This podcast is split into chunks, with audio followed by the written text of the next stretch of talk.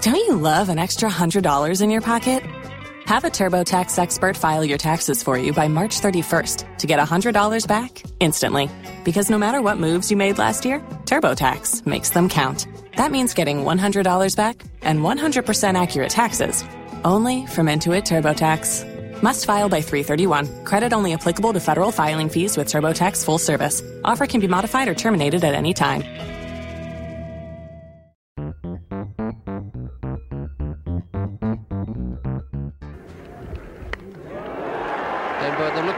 Let alone chasing it. It's going straight into the confectionery stall and out again.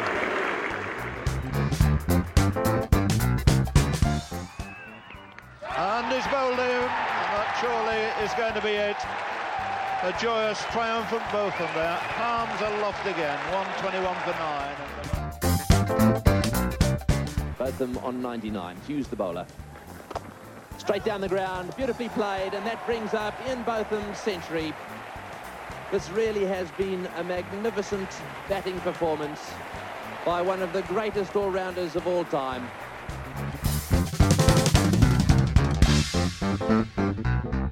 Hello and welcome to the Analyst Inside Cricket, an Analyst Inside Cricket special today because Tuesday, the 24th of November, is a red letter day. It's Ian Botham's 65th birthday.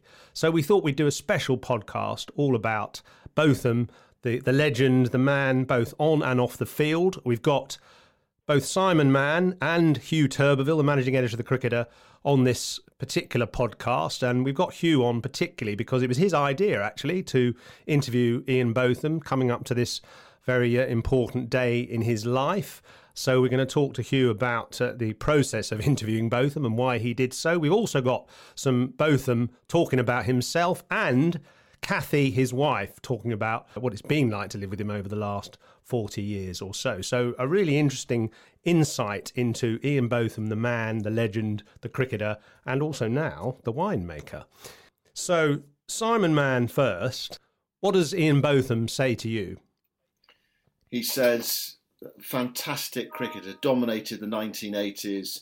I wonder if he would have been an even better cricketer if he'd played now. And Huw, you, you went up and interviewed him. So, what about Ian Botham for you as a man, as a cricketer? Scintillating cricket in the mid 80s, laudable charity work. Yeah, um, that's uh, that's that's good. We hadn't mentioned his charity work yet. Incredible contribution to leukemia research, of course. Uh, lots of people uh, that I've spoken to, some of them sort of who weren't familiar with Botham as a cricketer because they're perhaps a little bit too young, sort of saying, "Well, why is he a lord?" Well, why is he a lord? Not only because of his incredible contribution to English cricket and the world game, but also his 20 million that he's raised for leukemia research over the years with his charity walks. And it's turned a child's chance of surviving leukemia from 20% to 80% in that time. So his contribution to, to science and to the survival of the species, in a way, has been absolutely incredible. We'll get into the, depths of, of this discussion in a bit about Ian Botham the man and so on. But just to say a couple of things first. Uh, don't forget the, the live video stream that we're doing every Thursday in the Virtual Cricket Club. That's at worldsbestcricketclub.com and that's uh, this Thursday with Alastair Cook. We're really getting some a lot of uh, enthusiasm and interest in that club. Thursday night, 7 p.m., a live stream with a star player. You've got the chance to win memorabilia. You've also got the chance to actually ask direct questions to the star player that we feature. And I've created a WhatsApp group as well for sort of general day to day discussion about the game that we all love. So go to worldsbestcricketclub.com and you can join us for £6 a month and you get lots of great assets and content for that little fee. And it goes to the, the proceeds go to the Professional Cricketers Trust charity. So that's Alastair Cook this Thursday. And also, just to say thank you to Beer 52, who are supporting this podcast with all their different craft beers from all over the world. Uh, we've been trying some on our virtual show, and I'll tell you, they, they are absolutely fantastic. Beer52.com slash cricket, you can get eight free beers, free craft beers supplied for just £5.95 if you sign up. So that really is a good offer. Okay, so Ian Botham. Now, let's just talk about the stats for a minute first. If we just look at how he performed for England in his career 102 tests, 5,200 runs, average of 33.54, 14 test hundreds. Now, that is a, an astonishing figure when you also factor in his 383 test wickets as well at an average of 28.4, which of course at the time was a record for England, 383, which since only Stuart Broad and Jimmy Anderson have gone past. So a remarkable all round record. And if you look at the ICC rankings, he's second in the all time all rounders list. No surprises who's first. Garfield Sobers, 669 points. Botham second, 645, followed by Kallis, 615, and then Keith Miller, interestingly, 572. So, you know, he really is close to being the greatest all rounder that's ever lived. Simon, what do you think about that?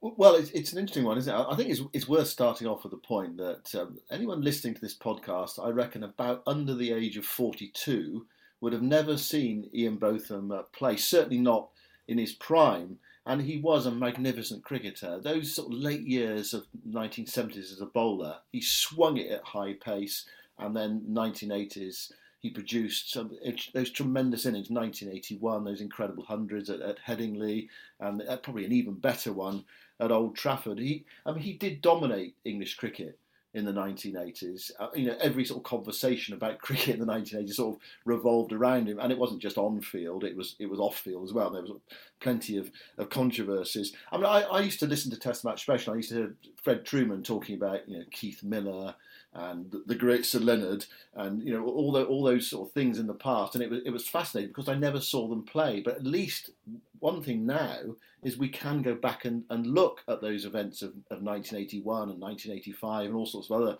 uh, incidents as well involving because you know because of the advent of YouTube and, and, video then because we, what we can't do is go back and see very much of you know Len Hutton play or Keith Miller play or my absolute favourite, I'd love to go back in time and watch the Bodyline series of 1932. We can't do that. But of course, even though you didn't see both Botham play in the 1980s, you can watch him play on your on your screens. And Huw, you didn't actually see him play uh, when you were, uh, well, certainly not in his pomp, I suppose, because you're too young. Headingley passed me by. I wasn't into cricket in, in 81. Uh, but I started watching Test cricket in 82 and yeah, I saw him uh, hit eight, 18 off seven balls at Edgbaston in 1985. I stayed up, think, or certainly watched the highlights the next day and watched him bash Hughes around at Brisbane in 86 7. I, and I was enthralled when he came back from uh, his drugs ban in 86 against New Zealand and took two wickets in his first two overs. So, yeah, I mean, I'm, I'm, uh, lots of exciting stuff, but I did miss his absolute peak, yes. I actually was hugely influenced by Botham. Um, I remember seeing him on telly, 1977, in his first test, and I was a compulsive test match viewer at the time. I would have been, say, 16, and I watched all summer test cricket on telly. In fact, I scored as well. I had a scorebook, and I used to put, you know, dots and ones and twos and fours and things, and, and sort of then type them up later. I was a real sado in that sense uh, could, you know, should have got out more clearly. And you know, I'd use the lunch interval to then go and try the shots that I'd seen the players uh, play or the balls they'd tried to bowl. And both of them, what struck me actually was the the sort of vigor that he had with the ball, really running in, charging in. He had a quite a long run actually at the start, and then you know tried to swing it, tried to take wickets, as opposed to a lot of other. Uh, t- typical English bowlers, like someone like Mike Hendrick, for instance, and a few others, you know, they just bowled sort of line and length. He really tried to take wickets by bowling full and tried to swing the ball both ways and trying to fox the batsman with a couple of outswingers and a big inswinger. And I also liked his slower balls that he tried. Uh, he bowled a little off break, and I really developed that myself. So unfortunately, I wasn't able to bat like him. But I tried to bowl like him, and it, amazingly, and I mean, this sounds bizarre now, but Mike Brearley, who was, of course, England captain at the time, um, he actually, when I first came into the Middlesex team, he said, "You bowl like Botham." You know, he said, "You you uh, you bowl those swingers and you try and take wickets, and it's and it's really exciting." Um, and that was an incredibly nice thing of Mike Brearley to say, and you know, it wasn't necessarily proved uh, uh, over the long period of my of my career, but um, he definitely was a massive influence in just the spirit and the adventure of his cricket. One thing about him, Yoz, actually, it, it's easy to forget, is I, I actually first saw him bowl in 1976 in the Benson and Hedges Cup match, and on that occasion he was probably bowling about your pace. Actually, he was bowling. You know, he, he bowled he bowled medium pace, and then oi, yeah, steady on. within a couple within a couple of years, um, I, I, saw him play uh, a county match against uh, Gloucestershire at Taunton on one sort of May Day bank holiday, and he he I mean he was a completely different bowler from from two three years before. You know he ran in and he, he bowled bouncers and he swung it at high pace. And for a, couple of years, he was he, not only did he swing the ball, he was genuinely quick as well. But you know, back in sort mid seventies, he was you know, he he was sort of medium medium fast really. He was a sort of medium pace swing bowl. He sort of totally transformed his game uh, in in the space of two or three years, which of course can happen to bowlers, and you you can suddenly make huge step forwards at, at quite a young age over a relatively short space of time. Yeah, Huw, you you had the idea to go and visit and interview Botham, um, which you've done obviously for the next issue of the Cricketer magazine. Go to thecricketer.com to see that, which is which is out this week, the December issue. So so why did you decide to to interview him?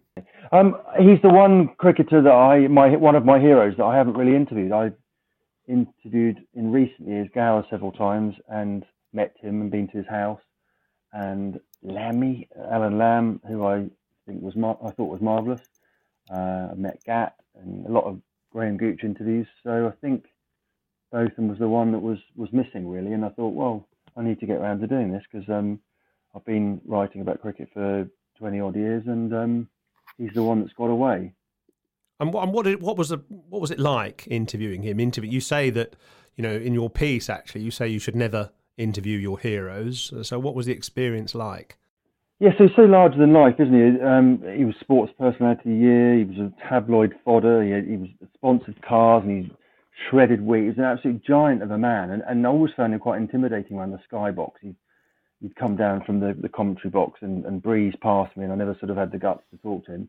Um, so I was expecting, I don't, I wasn't sure what to expect really. I was expecting to be really intimidating, but actually he's he's very he's quite kind and sort of um, generous with his time and and patient with me, and um, very nice. So, but and actually that's borne out by all the things that people have told me. I'm friendly with Derek Pringle, and he said that you know he's absolute fantastic bloke to go out for a night with, and so generous with his time and gregarious and effervescent and, and uh, David English has told me all about him. And uh, so yeah no very very pleasant. Um, came across as a real sort of family man and I think generous is, is a really good word actually uh, certainly uh, that was my experience of, of him playing for Durham uh, that, that he was he looked after people really well I'll, I'll tell you a couple of stories about that later but let's let's hear from Beefy himself we're going to join the interview with him talking about the 100, on which he was actually quite positive.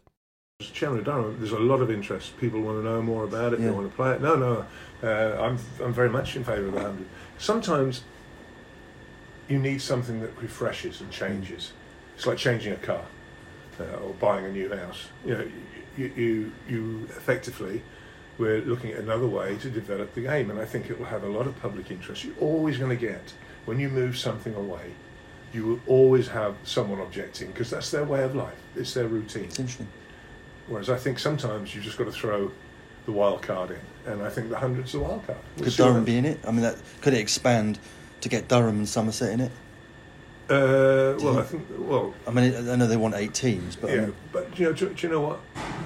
I think it will evolve, and I think, but you've got to give it time. Mm. It's like you know, seed germinating. You've got to give it time mm. because no one knows how it's going to be respected. But I think certainly the people I've seen at Durham, there's a few that are a bit shaky about it, but the majority of people want to know more about and it. And they want to go. They will go to Leeds and watch the games. And, yeah, yeah, so, yeah. That's interesting.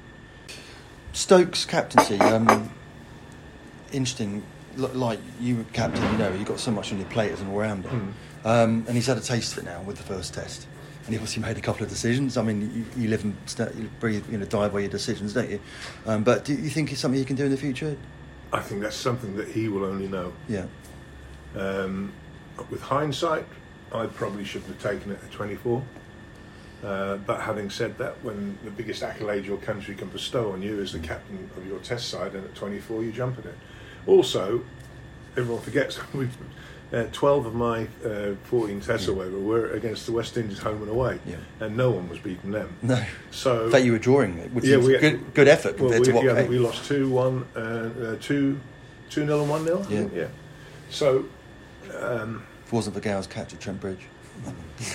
Gower dropped that one, and he would have caught that 999 times out of a thousand. But uh, but no, we would, we would have won that game, I think. But uh, we didn't. But we were playing the best of the best, and I Mm. still think that the West Indian team of that era was the best that's ever played. I can't see anyone ever beat. Better than McGrath and Warren. That Well, they've got four bats, uh, four or five batsmen.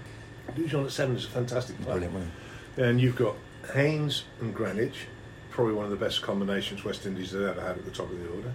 Then there's a bloke called Richards, he wasn't bad. And then you got Kallicharran, then you got Clive Lloyd, and then you got uh, coming in at six. It could be Larry Gomes was the Yeah, he was in the good, side because he was a backline.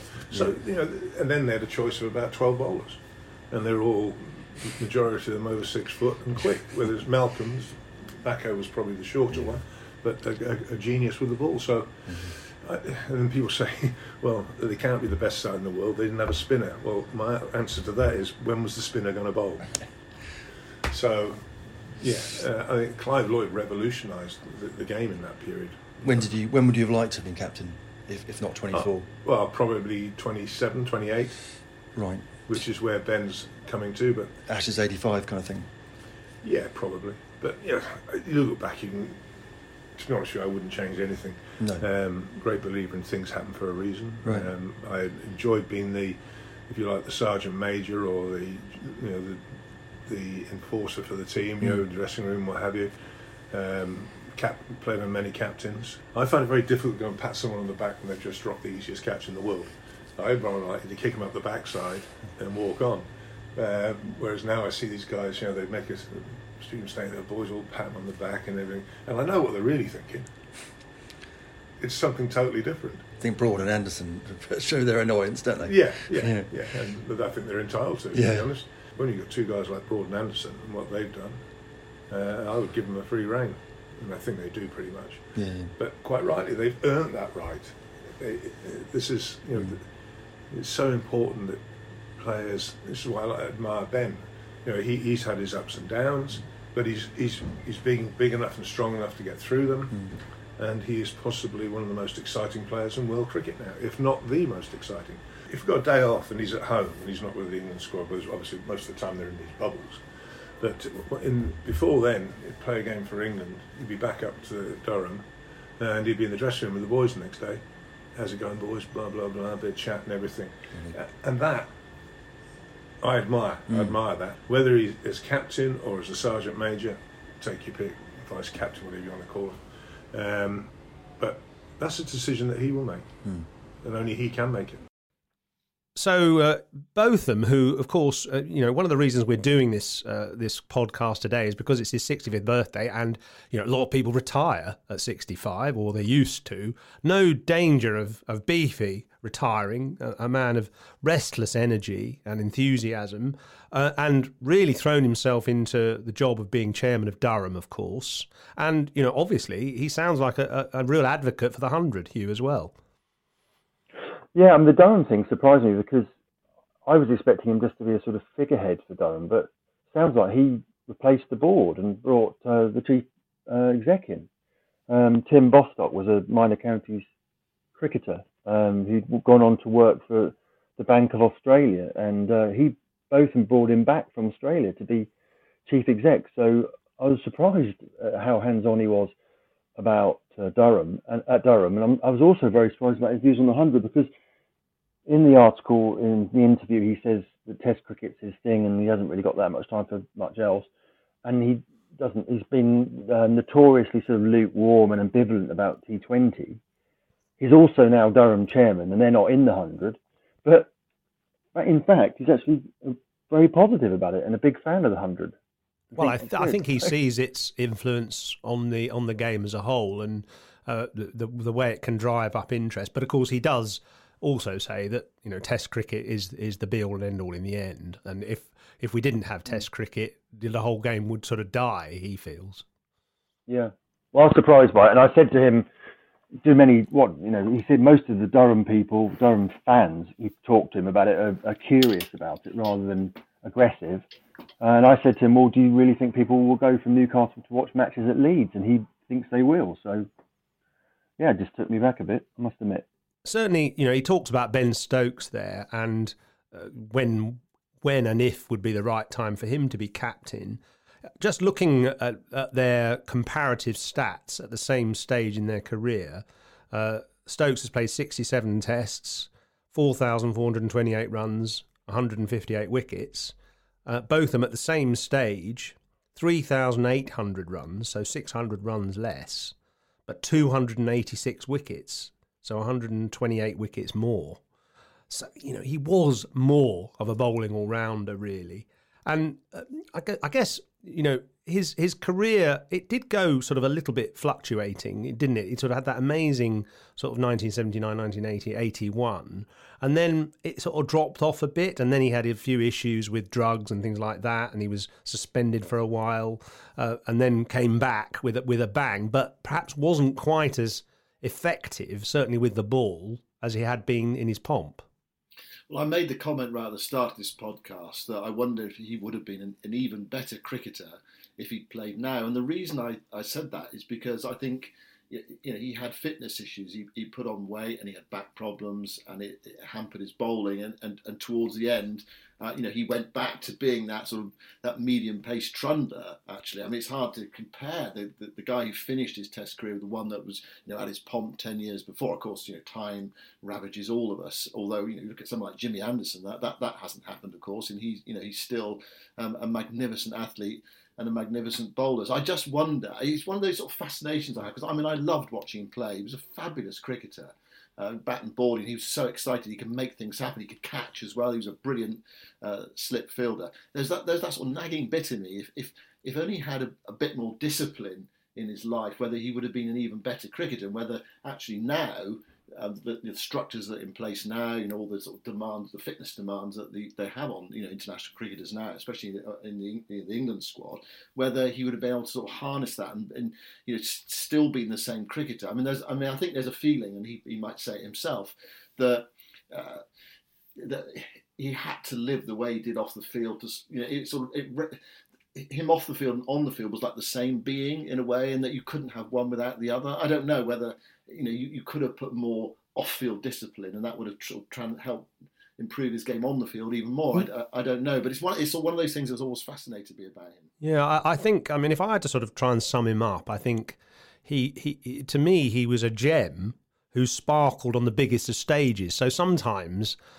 playing for Durham, which I did with him for two years, sometimes you know on a kind of fairly dead day somewhere he wouldn't be that interested. Uh, but you know, if there's a big crowd on a Sunday, wherever it was, whether it was in Darlington or Canterbury or uh, you know Derby or wherever, you know, he was he was really uh, uh you know sparky and and brilliant. Um, I, you know, I have a few kind of moments. I just remember he was a match winner. He he sensed the moment and he could really seize it. And of course, he did that famously in that 1981 Ashes series. But you know, for Durham, you know, when he was very much past his best, he would still. There was a there was our first ever game, Durham's first ever game, which was a Sunday League game against Lancashire at the racecourse in Durham. It was seven to win. I was bowling the last over. Lancashire, a very good one day side, had uh, seven to win, only one wicket left, and of about the third ball. Beefy at mid wicket pounced as they tried to get a single and hurled the stumps down. You know, absolutely brilliant. Uh, in a very tight NatWest game in the quarterfinals against Middlesex, he came in and played the decisive innings. uh, sort of 70 not out or something and saw saw us home. He also uh, performed a brilliant run out in, in that game. I remember when Viv Richards came into bat for Glamorgan, he was playing for Glamorgan that year, and when he came into bat in, in a Benson Hedges game, you know, there was a hush around the ground because it was Viv striding out to bat. And Beefy said, "Yeah, give me the ball. I'll have, I'll get him." And even though he was only bowling at sort of 72 miles an hour, you could see Viv slightly in awe of, of, of, Beefy, his great mate and his great sort of opponent. And although Beefy bowled this sort of fairly lollopy medium pacer, Viv tried to turn it sort of rather respectfully to leg and played a bit early. The ball looped off a, a leading edge, only about 10 yards uh, in front of him, and Beefy kind of pound, powered down the middle, leapt right out and stretched him and just one handed plucked it off the ground. Brilliant catch and got Viv out. So he, you know, he was just great at seizing the moment, and oh, I mean, there, there, are so many occasions when when he was able to do that. The other thing about him, and, and just to go back, Simon, to your point about the fitness thing, you know, he was a great socializer, and I think he he inspired his teammates by this sort of camaraderie that he created around the team, and also uh, it had the, the, the opposite impact on the opponents because you know firstly they could see this great sort of rousing camaraderie that he achieved, and secondly, uh, he was able to by his generosity of the parties that he threw, really undermining the strength and resilience of opponents uh, by basically getting them plastered and and, and you're sort of giving them plying them with with wine and food and so on, so that when after one of his famous parties they staggered off in the middle of the night, they couldn't perform the next day. Whereas he had, you know, an iron hmm. constitution, and he could. And uh, I mean, I just one classic example of that was in a match um, uh, during a four-day game that we were playing against Essex, Durham against Essex, and he threw a party on the Saturday night, and we were having a one-day game on the Sunday in the middle of the the four-day match, which was an absurd, absurd thing we used to do. And one of the people he managed to kind of uh, completely reduce to uh, you know wobbly legs was Graham Gooch, who wasn't a habitual drinker, but Beefy had sort of lured him into his lair. In fact, at one point he locked us in his cellar for a, about an hour because he wanted some of his red wine residue sort of drained. And I remember staggering out of his house and down the road to the hotel we'd stayed in for the night at about four in the morning. And Graham Gooch was, was with me with me because we were staying in the same hotel. And uh, he sort of looked at me rather kind of uh, bleary eyed, and I said, "You know, at uh, ten thirty in the morning, I'm going to be bowling at you because you're going to be opening the batting, and I'm going to be opening the bowling." And he was sort of, "Oh no, oh God," oh. and you know, sure enough, ten thirty in the morning, he staggers out to bat. Literally doesn't lay a bat on the first over. LBW North last ball of the first over, and sort of staggers off. So you know, that's one just isolated example of the impact that he could have on opponents. So here's here's a question: so if if Both were playing now, how would that would that transform his cricket? What, how how would he cope with the, the regimes and the, and the, and the greater discipline, the greater sort of? I mean, it wasn't it wasn't as if he, he, he wasn't interested in fitness. I mean, he played you know he played professional football for goodness sake, didn't he? Well, you know, you have to be you have to be fit to play pro football. Mm. I think he trusted his skill and yeah, I mean, he might have been able to bowl a bit quicker for a bit longer. You know, his body might have held up uh, a bit more. But uh, whether he could have contributed more with the bat, I'm not sure because I think he, he put so much energy and vigour into his bowling and he would bowl, you know, 30 overs in, in an innings. I think it's very difficult to then also be able to apply yourself with the bat for really long periods. Uh, so you, you had to have a he had to be an impactful sort of batsman at number mm. six. I don't think he could have played, for instance, the Ben Stokes innings at Headingley, uh, which you know won that amazing game in 2019, which started as a real meticulous accumulation for a long time before it really exploded at the end you know, Beefy probably wouldn't have been able to play that kind of innings. Although Huw, uh, you you mentioned this, I think, um, in conversation earlier, he did block out block out a whole four hour day in a match against Pakistan to save a test as well. Yeah, yeah, 1987. He, him, and Gatting uh, batted the whole afternoon, didn't they, to save the, the match at the Oval? Um, I think beer was his thing, wasn't it? I mean, what was interesting, I used to listen to Boycott on TMS talking about Botham the bowler, and, and I think they're friendly now, but I mean there has been some antagonism between the two of them. But Boycott's absolutely generous in his appraisal of Botham the bowler, 77 to 81, as Simon said. He's uh, you know just swinging the ball at high pace, charging in, a really high class. Boycott was saying a really high class performer.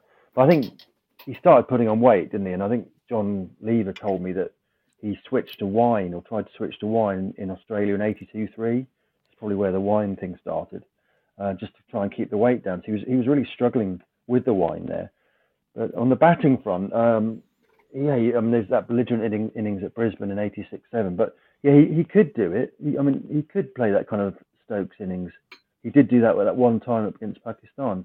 I, I mean, to madden me and, and my best friend. You know, we used to love him about the way he'd give his wicket away. But I suppose that was his game, wasn't it? He, he as you say, he'd come in and try and smash somebody out of the ground in the first over and get out, and it was maddening. But uh, I suppose that's just the way he played, isn't it?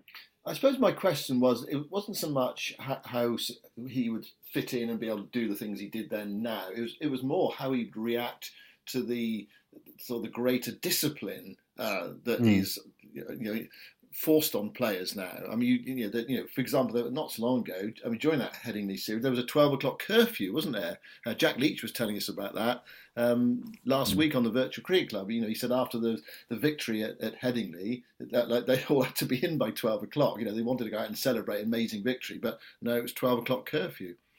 Yeah. He, he wouldn't have it, Simon. I don't think he'd have it, would he? I mean, I, I mean, mm. that 86 87 tour to Australia, England won everything and they were brilliant. But for the first three weeks, they all got annihilated, didn't they? Mm. Uh, and and that was part of the management man management by Mike Gatting and Mickey Stewart. They they gave them their head, but Botham himself, I think, come the first test, sat them all down in the dressing room and said, "Right, this is it. This is our time. Stop it now," you know. And of course, they probably picked it up again later when Elton John was being the DJ and they won the Ashes at Melbourne and everything. But um, I, yeah, he was he would he. I don't think he'd have that, would he? I think as part of the man management, you have to give people, you have to treat people differently. Don't you? I just don't see mm. how Botham could have been curtailed. Yeah, like I mean, it was it was more of a fun era, wasn't it? Cricket was still fun, and I'm not saying it's not fun now, but it's so much more scientific in a way now, and everybody has to sort of play their part and, and fit into that uh, that sort of approach. Yeah. Then cricket was fun, and I, I, think back actually to the incredible game he had uh, in Mumbai, then Bombay, the Test match in I think it was 1980 when he took uh, 12 wickets in the match and he scored 100 and it was you know baking heat as well. Uh, england won that test match but he was up half the night with the famous chris crash lander who was the cricket correspondent of the daily mirror drinking the beer that they'd imported from australia because they didn't want to drink indian beer because at, at, the time indian beer wasn't too nice. Uh, so they brought a load of castlemaine 4x or something from Australia, where they'd previously been, and just basically knocked that back during the night watching videos or something. Uh, so he hardly had any sleep, never mind uh, the, the effort he put in on the field. It must have been exhausting, but he seemed to have this incredibly sort of cast iron constitution that enabled him to do it, and other people couldn't keep up with it. And uh, of course, I tell that you know ridiculous story, which I'm not going to repeat again but but about uh, you know the, the fact that we had to uh, must have a rota system at Durham to go out with him at nights because you couldn't possibly do it yourself every day because it was too tiring and too expensive.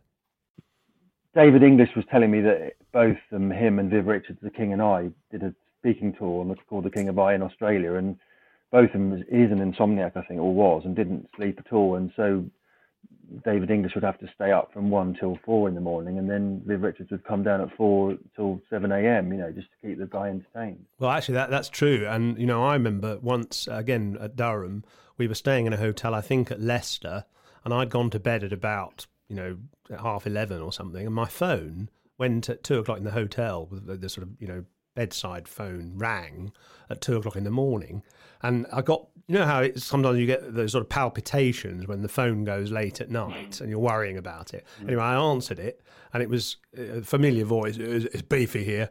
I've got a bottle of Beaujolais. I, I need to finish, and if you don't come round and share it with me, I'm going to come and beat the door down. So I got up and shared a, a, sort of half a bottle of red wine with him at two o'clock in the morning because he couldn't sleep. So, you know, it was tiring but entertaining, undoubtedly entertaining to to play with him. What was his best innings, Jos? We, we talked a bit about his bowling. We haven't really mentioned his, his batting that much. Mean, of course, there was Headingley 81, there was Old Trafford in 81. There was also that remarkable innings he played in a semi final at, at, Lords against Middlesex, where he, he blocked out the last over against John Emburey. The scores were level, but Somerset had lost fewer wickets, so they would go through. So he took, took the risk rather than try to score the run against John Emburey, just blocked out a whole over. Knowing, of course, if he'd been out, then you know it would have gone the other way, and Somerset could have well have lost the game. What, what, what do you yeah. remember about his batting? Um, a, a few things actually. I'd certainly say his best two innings were the Old Trafford century uh, against Australia in '81, where he totally destroyed the uh, Australian bowling with, with wonderful clean hitting. It wasn't slogging. He was he was slogging a bit at uh, Headingley in '81, whereas that, that innings at Old Trafford was was really clean hitting, calculated assault. Uh, also, the innings in, in Brisbane, which which Huw mentioned in the 86 7 series, that sort of set England up so well in Brisbane, the, the Gabbatoir, and you know he really took the, the, the bowling uh, uh attack on there. And uh, one little innings I remember, um, you know, a match winning innings, which was extraordinary, was uh, in a John Player League, a Sunday League game, when Somerset needed uh, 15 off the last over, and he wasn't on strike and the last over was bowled by Wayne Daniel, uh, really, you know, viciously fast Barbadian, and Richard Harden was on strike, and for the first two balls couldn't get off strike, and Beefy was at the non-striker's end, champing at the bit to to get at the bowling. Eventually, off the third ball, Harden managed to scramble a three uh, down to sort of you know deep mid wicket or something. So Beefy was on strike, twelve to win from three balls. Uh, he hit the fourth ball miles over mid wicket for six.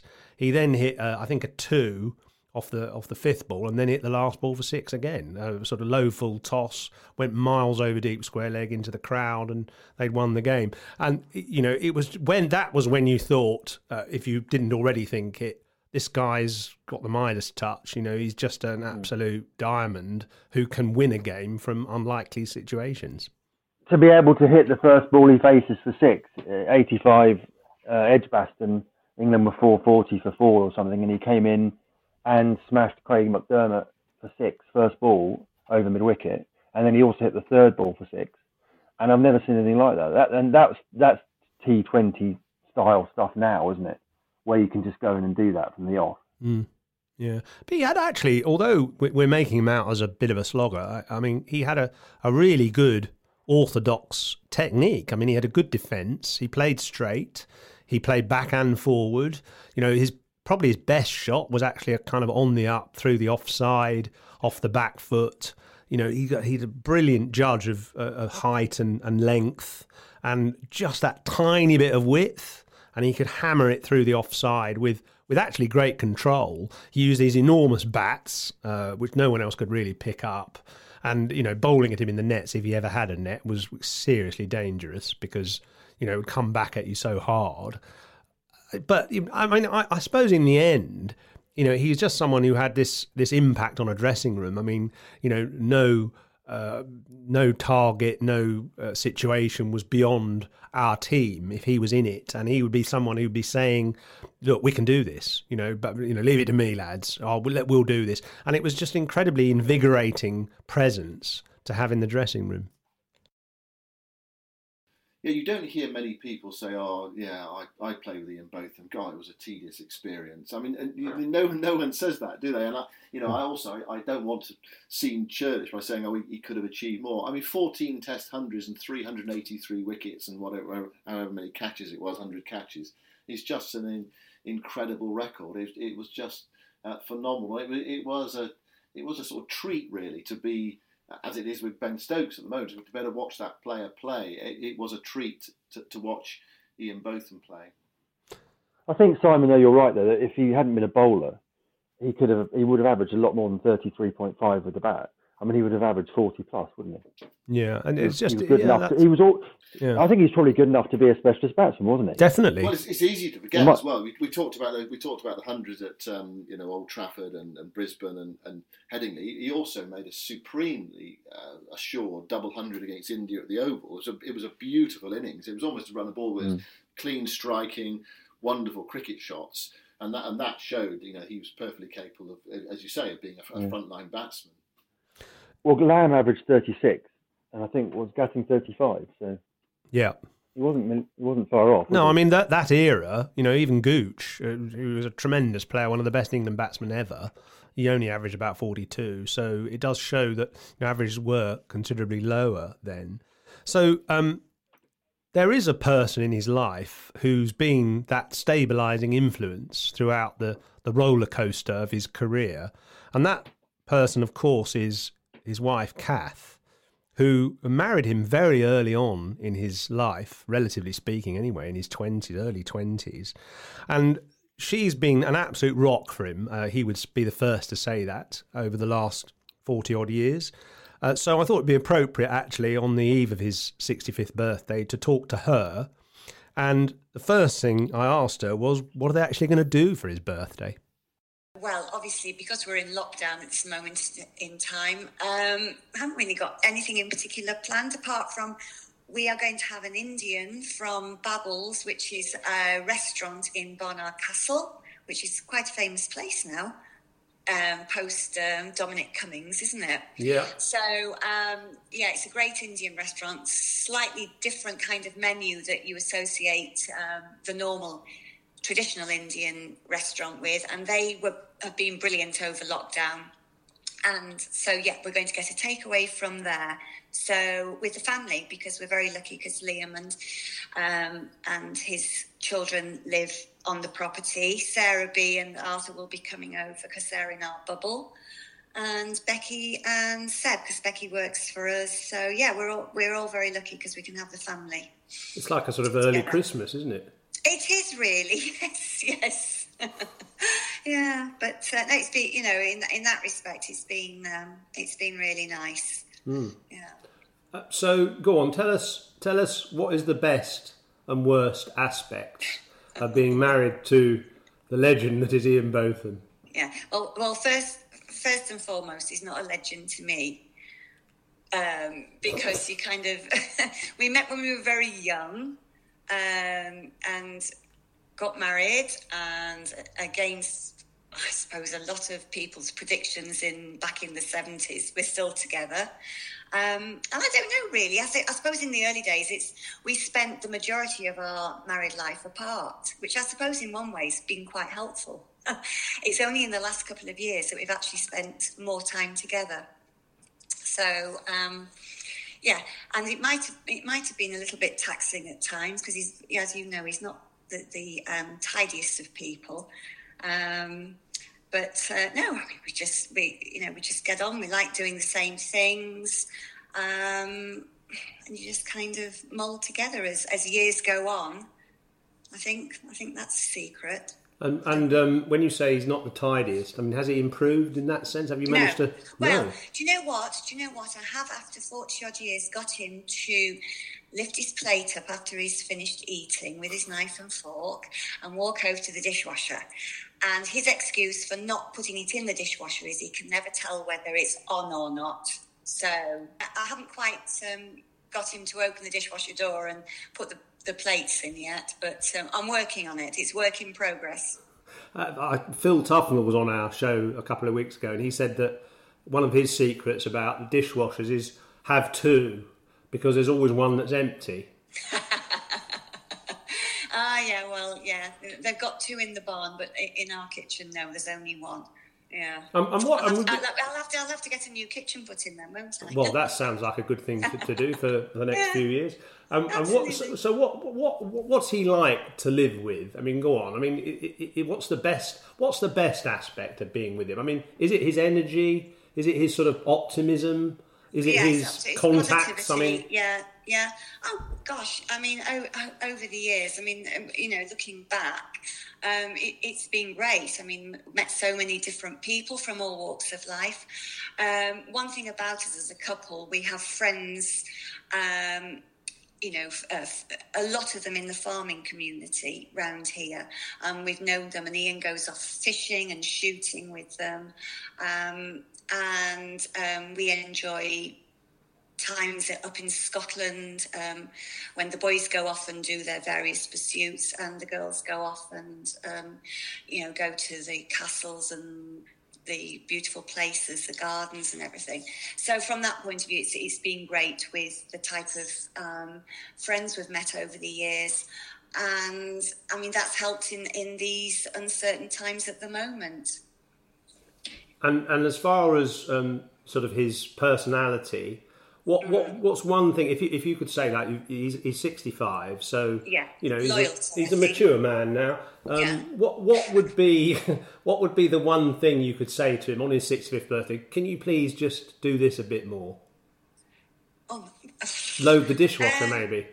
Oh, well, probably the dishwasher. Yeah, just you know, just sort his clothes out. He hates doing that. He, you know, everybody. When you listen to what people have been doing over lockdown down and everything, you, you hear about the they've kind of gone into the wardrobes and shelves and, and had a really good clear out. Well, he keeps promising to do that, but we're not getting very far with it.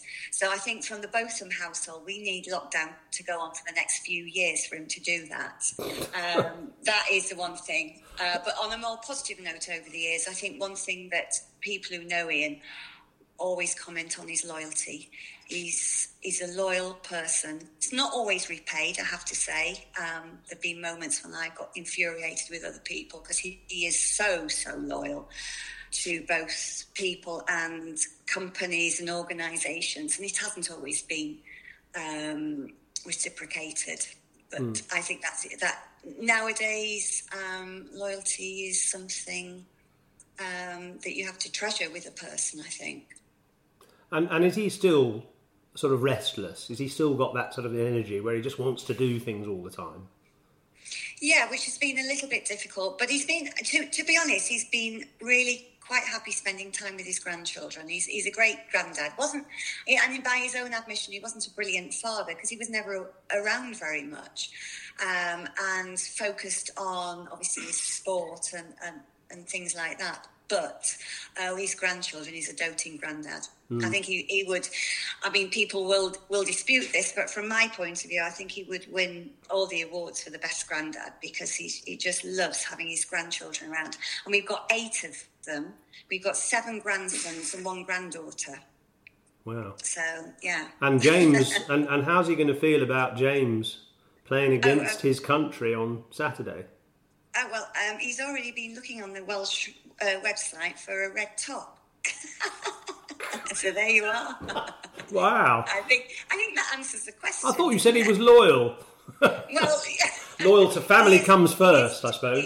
absolutely, family always comes first. Yeah, yeah. We're so proud, so proud. The whole well, the whole family is, and uh, we just watched something on a link this morning of him actually receiving his his cap in the dressing room afterwards, and um, yeah, it was lovely. Yeah, it, it's um, it was an amazing experience. I was so nervous. So all last week, I mean, because we kind of knew slightly before everybody, you know, the other people until it was made, you know. So we had to kind of once again in our lives keep a bit mum. Uh, but it mm. was as time went on, as it got nearer and nearer, I was getting so nervous, and I thought this is just reminiscent of watching. Uh, Liam play when he was down at Cardiff and then got picked for England, and then of course what all those years of watching Ian play for England and sitting, you know, before lunchtime at a Test match praying that a wicket wouldn't go down and Ian would have to come in because I knew that the, the beautiful lunches that we used to have, which were, you know, was, was one of the the best things in those days as a wife. Um, I wouldn't be able to eat it if Ian was coming into bat. Mm.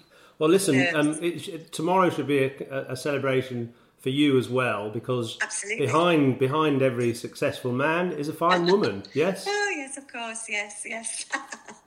yeah, I think so. Yes she's a saint, Kath, actually, uh, over her life. Um, she's been just a wonderful support to him and uh, a voice of reason at times, which he's needed, of course. And actually, somebody who I think has helped him in his later life uh, in the, in the in the charity, actually, Huw, because you know th- this this incredible contribution he's made to to leukemia research with the walks he's done and she's obviously been in the background and often in the foreground, sort of organising everything as well, and uh, with with the rest of his family. Yeah, well, she made a good point when I was talking to her and trying to liaise the, for the interview because she, she's sort of his manager, I think, and uh, sets these things up. That I said, um, is it 20 million? Is the latest figure 20 million that they've raised for leukemia? And she said, well, at least, but uh, it's just raised awareness. You know, it, it's not you can't put a figure on. It's it's raised awareness for leukemia and the charity, and it's so much more than just that 20 million. But it's a humbling story, isn't it? Because he was in hospital for a broken toe, and he was taken through a ward, and he asked what all these young men were doing in the, in the hospital beds, and, and he was told that they had a couple of weeks to live. So he decided that he'd, he'd devote all his time and for these walks to, to, to, to, to help people. It's incredible. And I think the people, the younger generation, I sound like younger generation. I never thought I'd say something like that, but they they forget this. They don't. They're unaware of this. When there was a discussion about me going up to speak to both I mean, there, and there is some resentment, I think, about Brexit, if I'm honest, and, and his views on the House, you know, uh, what his elevation to the House of Lords, and the, the sniping on Twitter about him. But but you know, they forget that, he, he he's done these incredible deeds, and and even if you don't disagree, even if you disagree with some of these politics, can you not look beyond that anymore? Yeah, good point. Uh, actually, I uh, I went on one of his, a couple of his walks, and he, he was always very keen to to badger his teammates into joining him, and we couldn't resist. We couldn't say no, given the, the commitment he puts in. But it's only when you actually go on one of these walks you see what he actually does do on a daily basis. So uh, he will always get up sort of fairly early. And, and these walks, I mean, some of them were from John O'Groats to Land's End, for instance. And uh, I, I, joined him on one in on in the, the North Wales sort of region. Uh, he would get up at eight fifteen, have a big breakfast. By nine, he was barking at everyone to get ready. And then nine thirty on the dot, we'd set off for our 30 miles a day, and it was going to be round about that every single day. And we'd set off at an absolutely furious pace. He would walk at close to four miles an hour, which is for me almost a jog actually it's a really you know fast pace but he would keep that up and they'd send um, a van in front with big loudspeakers on it saying Beefy's on his way. He'll be here in 10 minutes, 15 minutes' time. Ladies and gentlemen, get your money out. You know, be ready. And uh, incredibly, people would line the streets. You know, it was like being with the Pied Piper or something. Uh, we would be a group of, I don't know, 15 of us walking with him. We'd all carry these buckets, uh, which were there to, to, collect the money. People would uh, line the streets uh, on not only in the middle of towns but on the outskirts as well. They come out of their houses and, and wave at us and throw money at us, or you know put the money into the collection buckets.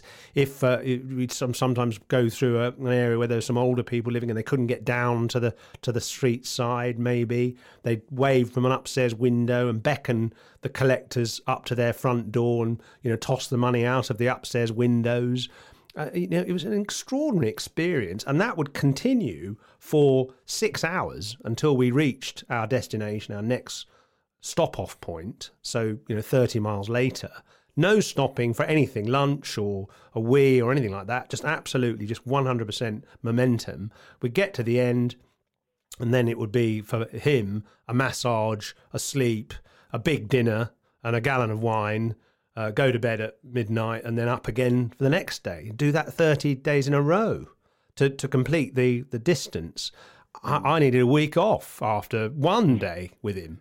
And, and he yeah. did that 16 times, not necessarily the same route, but that kind of commitment was extraordinary. That does remind me actually of one thing about him, I suppose, that he you could possibly say he could be perceived as a bit selfish in the way that he expected others to, to be able to perform like that uh, after that much, you know, um, Falstaffian sort of carousing in the previous night. Um, what worked for him didn't necessarily work for others. I mean, you're his, you're his teammate, so you know better than I do. But most human beings can't keep that going, can they? No, uh, which again is an, is another remarkable thing about him, and you know that's why he's the Lord he is, isn't it? And because of, of that total uh, un, unadulterated contribution uh, over really two decades to this particular cause, which really you know got to got into his heart and soul.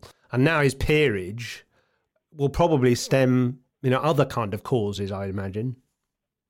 Mm. Oh, he was already a sir, wasn't he? I mean, I did have this debate with somebody, and you know, he was already a sir. So, would the sir be for the cricket and or the charity? I don't know. I mean, you know, let's, let's for balance's sake acknowledge that there are people who aren't happy about his elevation to the House of Lords, and they they don't like his views on Brexit, and they don't like the fact he shoots things, and you know, so he's a bit of a become a bit of a marmite figure, unfortunately which is a shame when you consider his charity work and what an absolute national hero he was in 1981. Well, he was, and uh, he's still someone who is making waves. This time, uh, at the moment, he's he's got into his wine in a big way, and uh, I know he talked to you quite a bit about that, uh, about the the sourcing of the wine from the Barossa Valley in Australia and Central Otago in New Zealand and Argentina and so on. He's he's a big fan of, of the New World wines. Uh, Botham wines, you can get them from any uh, normal supermarket. Uh, they're stocked, uh, you know, plentifully. It'd be a good time to get some actually over Christmas, I guess. Uh, so we've featured him in the Cricketer magazine prominently with your interview, Huw, and one or two other thoughts uh, as well from people. And it's got Beefy, of course, on the cover.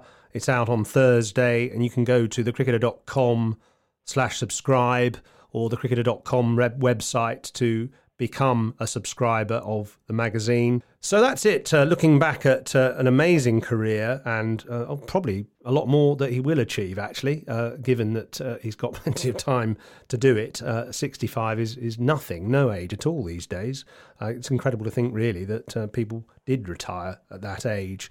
So look out for the Cricketer magazine. And also don't forget our live video stream this Thursday night with Alastair Cook at worldsbestcricketclub.com. Subscribe to that and you can join us on Thursday night at 7 pm. We've got lots of other guests lined up as well, including Ian Botham himself. And uh, he's going to be busy actually with um, wine sales and also apparently 200 turkeys that they've. Uh, been farming as well. So they're going to be a busy family, the Botham family, at, at Christmas. And of course, look out also for his grandson, James, playing against England for Wales on Saturday.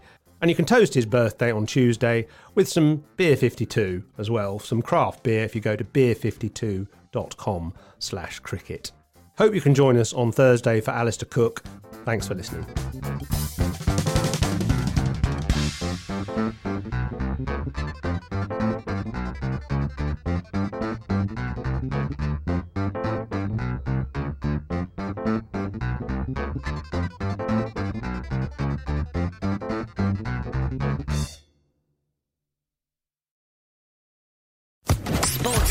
Podcast Network.